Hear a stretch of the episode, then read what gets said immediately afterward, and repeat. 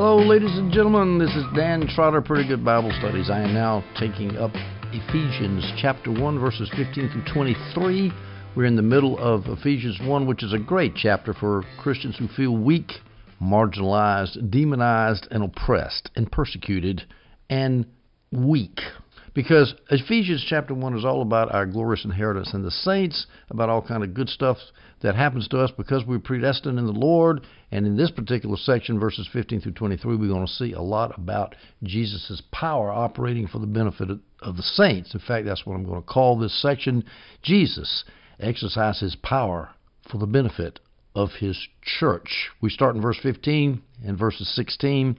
For this reason, I too, having heard of the faith in the Lord Jesus which exists among you and your love for all the saints, do not cease giving thanks for you while making mention of you in my prayers. For what reason?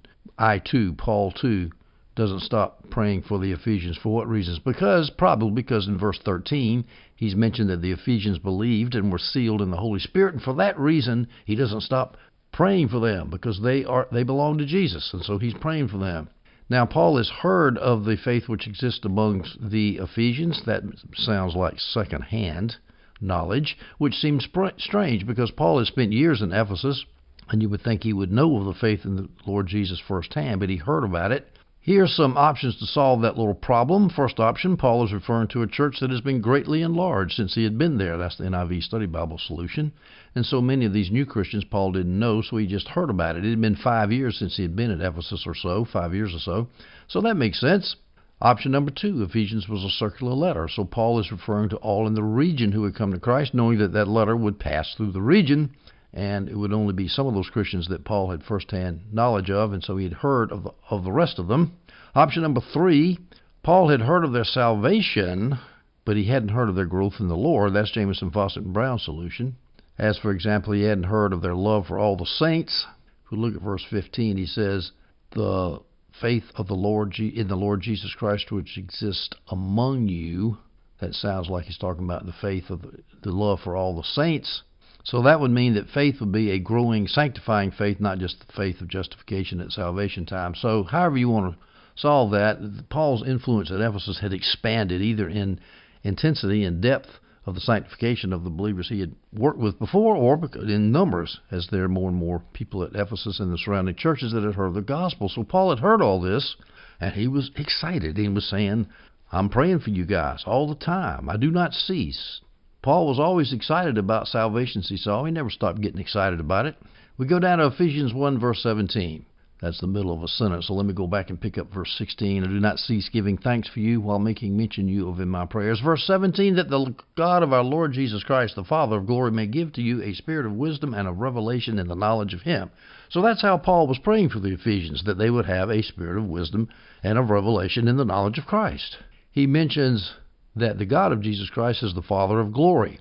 Now, there's two ways to look at that. You could say he is the Father which produces glory, that gives glory. He's the author of glory. The Father is the author of glory, of the glory that we will receive at our death. That's Adam Clarke's preferred solution. Or it could just mean he's the Father who is characterized by glory himself, the glorious Father, as the NIV says. Well, whichever way it is, he's going to give us, he's going to share his glory with us at the end when we're glorified and he has glory himself. So whether it's referring to his own glory or the glory he's going to impart, it doesn't matter. Paul says, That glory, I'm praying. Well, he doesn't mention the glory directly. He's saying that that the God who is the Father of glory may give to the Philippians a spirit of wisdom. What does it mean, a spirit of wisdom? Well, there's a little difference between wisdom and knowledge. Knowledge is knowing a proposition or a person, knowing that they exist or knowing the characteristics about the proposition or person, but wisdom is knowing how to deal with the person or proposition. There's a little bit of difference. Now, that knowledge can be two types of knowledge revelation in the knowledge of Him. Does it mean knowing facts about God or facts about Jesus? In other words, is the knowledge, as John Gill puts it, notional and speculative, or as we would put it, head knowledge? Or, as Gill says, is it rather practical and experimental knowledge, experiential knowledge of God, knowing Him personally. Well, it's the latter. So, knowledge can either be intellectual, knowing facts or propositions about something, or it can be personal knowledge, knowing a person heart to heart. And Paul is praying that the Philippians would know God heart to heart in the knowledge of Him and the knowledge of Christ, knowing Jesus personally. Unfortunately, English is ambiguous. Most languages have two different words for the different concepts intellectual knowledge versus personal knowledge. For, in, for example, in French, savoir is intellectual knowledge and connaître is personal knowledge. In Chinese, jirdao is intellectual knowledge and rincha is personal knowledge. But in English, we just have know. Like Adam knew Eve, that's personal. It means she, he had sexual intercourse with Eve. It's, that's that's not that's experiential. It's not intellectual. And so here it's personal knowledge of God. We can actually know Jesus as a friend. As a friend. We know him heart to heart. We go to verse 18. Paul continues, I pray that the eyes of your heart may be enlightened, so that you will know what is the hope of his calling, what are the riches of the glory of his inheritance in the saints. Now, the eyes of your heart, as a metaphor, it means you can see with your spiritual being. Eyes is what you see with, and heart is your spiritual being. And that's just another way of saying understanding. Your mind, your understanding is then every study Bible has it. Actually, KJV translates it that way. Now, here's a balance. We just said we want to know God personally and experientially, of course, but it is a false dichotomy to say we know Him without intellectual understanding. We know Him with intellectual understanding also. And Paul is praying that the Philippians would know facts about God, as well as to know God personally. And I'll tell you, there's nothing worse than false dichotomies when it comes to this issue. You got the pietist on one side saying, "Oh no, we just it's it's just Jesus. It's just Jesus. Don't give me talk about the Bible. That's just head knowledge. The Bible is head knowledge, really. And then, of course, you've got these seminary hotshots going around talking about their religion Geschichte and their Heils Geschichte and their Bull Geschichte, and they talk about how knowledgeable they are about God. Well, those are two extremes we need to avoid. Now, Paul says he wants the Philippians to know the hope of his calling. Hope is not a mere wish, a mere a mere wish, but rather wish has, quote, an objective quality of certainty, as the NIV Study Bible puts it. The NIV Study Bible also says that this hope is, quote, the assurance of eternal life guaranteed by the present possession of the Holy Spirit. So this is a confident hope, not a wish. Romans 8:24 For in hope we have been saved, but hope that is not seen is not hopeful. Who hopes for what he already sees? So in hope is something you can is in the future that you can't see, but you know you're going to get it. The way I phrase it is it's the confident expectation of something good that's going to happen in the future. Now, we're not supposed to worry about the future, as Jesus said in the Sermon on the Mount. Don't worry about what you're going to eat, just like the birds don't worry about what they're going to eat.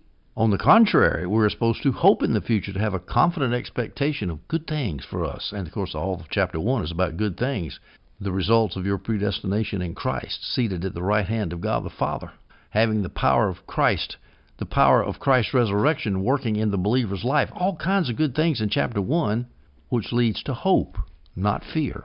Now, Paul also prays that, or mentions in his prayer, about the hope of our calling, the confident expectation of our calling. Calling is vocation. It's just another word for vocation. It's the state of work which life called you to, the hope of our calling. What are we called to? Our job, our vocation, is to be called to eternal bliss confident expectation of eternal bliss. That's a great job. Get up and get up in the morning for that. So we're supposed to know about the confident expectation of his calling. Paul prays for that knowledge. And he says, I pray, Philippians, that you will know what are the riches of the glory of Jesus' inheritance in the saints.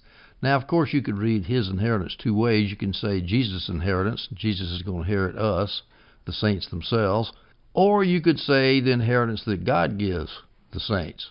Of course, we're assuming that His there is referring to God the Father, not God the Son. It doesn't matter either way.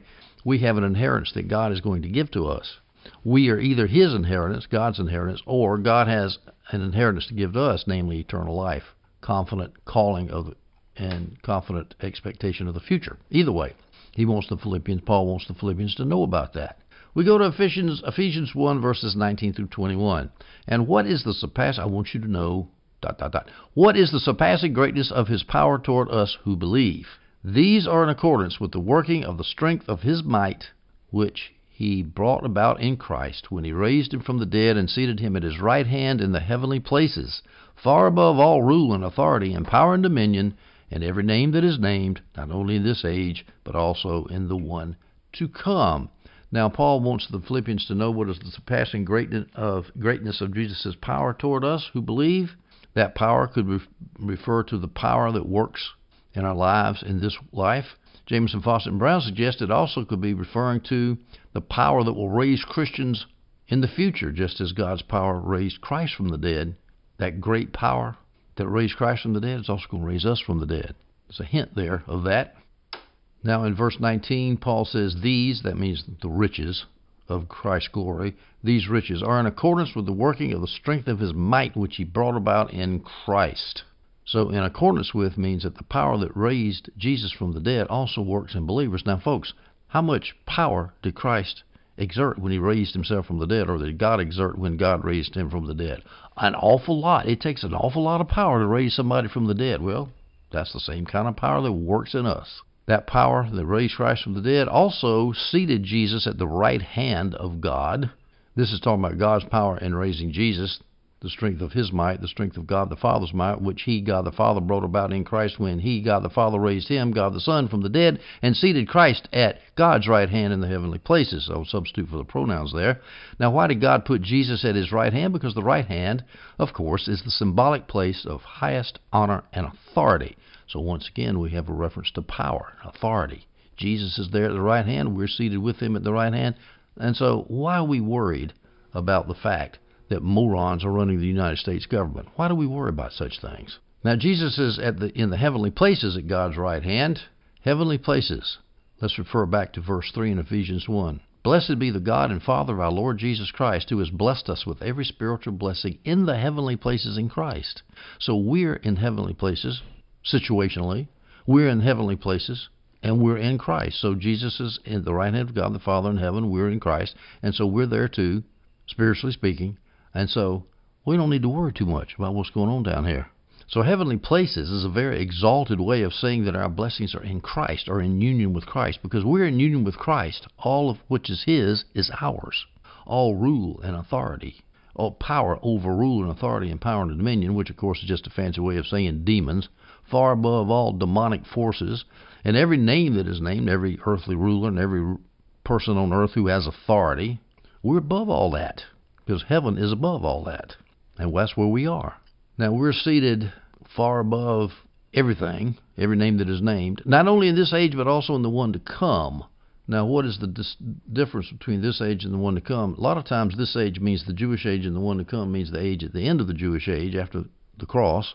But here it means the consummated kingdom of God at the end of time, obviously, because he says not only in this age, well, this age that he was talking about was in the 60s when Paul wrote the letter to the age to go. Well, the age to come could actually refer to, to the age after the after AD 70 because he wrote in the 60s. So I take that back. Could mean that, or it could mean the far end of time, consummated God, at, kingdom of God at the end of time. I think it's a little bit ambiguous here. Let me look at let's look at some examples where the age to come can refer to the church age, not the final state. Hebrews 9:26a. He, Jesus, has appeared once for all at the end of the ages to put away sin by the sacrifice of himself. Well, there, obviously, end of the ages is talking about the church age because that's when the sacrifice for sins was done. End of the ages, end of the Old Testament Jewish age. 1 Corinthians 10:11. Now these things happened to them as an example, but they were written down for our instruction, on whom the end of the ages has come. Well, our instruction, the Corinthians' instructions, had the end of the ages come upon them. That means they were living in the new age. Though, and the ages the old age, which has which had already come, was the Old Testament era. So you see that phrase, the end of the age, can easily refer to the end of the Old Covenant age. It's clear in those two verses I cited in Hebrews 9:26 and 1 Corinthians 10:11. It's ambiguous here in our passage in Ephesians 1 verse 21. But I do suggest to you that it doesn't necessarily mean the end of the world, although it might. Ephesians 1:22 through 23. And he, that's God, put all things in subjection under his, Jesus' feet, and gave him, gave Jesus as head over all things to the church, which is his, Jesus' body, the fullness of Jesus who fills all in all. Now, Jesus is the head of all creation. He's the head of the church. He's the head of everything. Let's look at some scriptures that show this. Psalms 8, verses 5 through 6. Yet you have made, yet you, God, have made him, Jesus, a little lower than God or actually not Jesus, made him mankind. You have made man, and yet you, God, have made man a little lower than God, and you crown him with glory and majesty. You make him to rule over the works of your hands. You have put all things under his feet. But if man has been given rule over the earth and dominion over the earth. Who's the head of mankind? Jesus. He's the head of the new redeemed humanity, especially. We go to Hebrews 2 6 verse verse 6 through 8a. But one is testified somewhere saying, What is man that you remember him, or the Son of Man that you are concerned about him?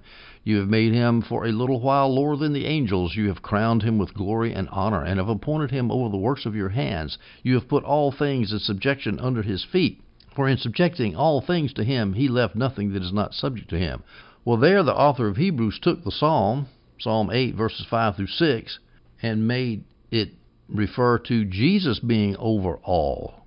Jesus over all, and he's and the idea that he's made just a little lower than the angels means in his incarnate state, of course, not that he was a created God. And so Jesus is now over all the works of God's hands. Hebrews 10:13 says this, waiting from that time onward until his enemies be made a footstool for his feet. So waiting for the time until Jesus is head over all in history as he is in in actuality now. 1 Corinthians 15:27 for he has put all things in subjection under his feet. Ephesians 1:10 with a view to an administration suitable to the fullness of times that is the summing up of all things in Christ, things in the heavens and things on the earth in him. Jesus is the focal central aspect of all creation. He is head over all creation. He's head over the body.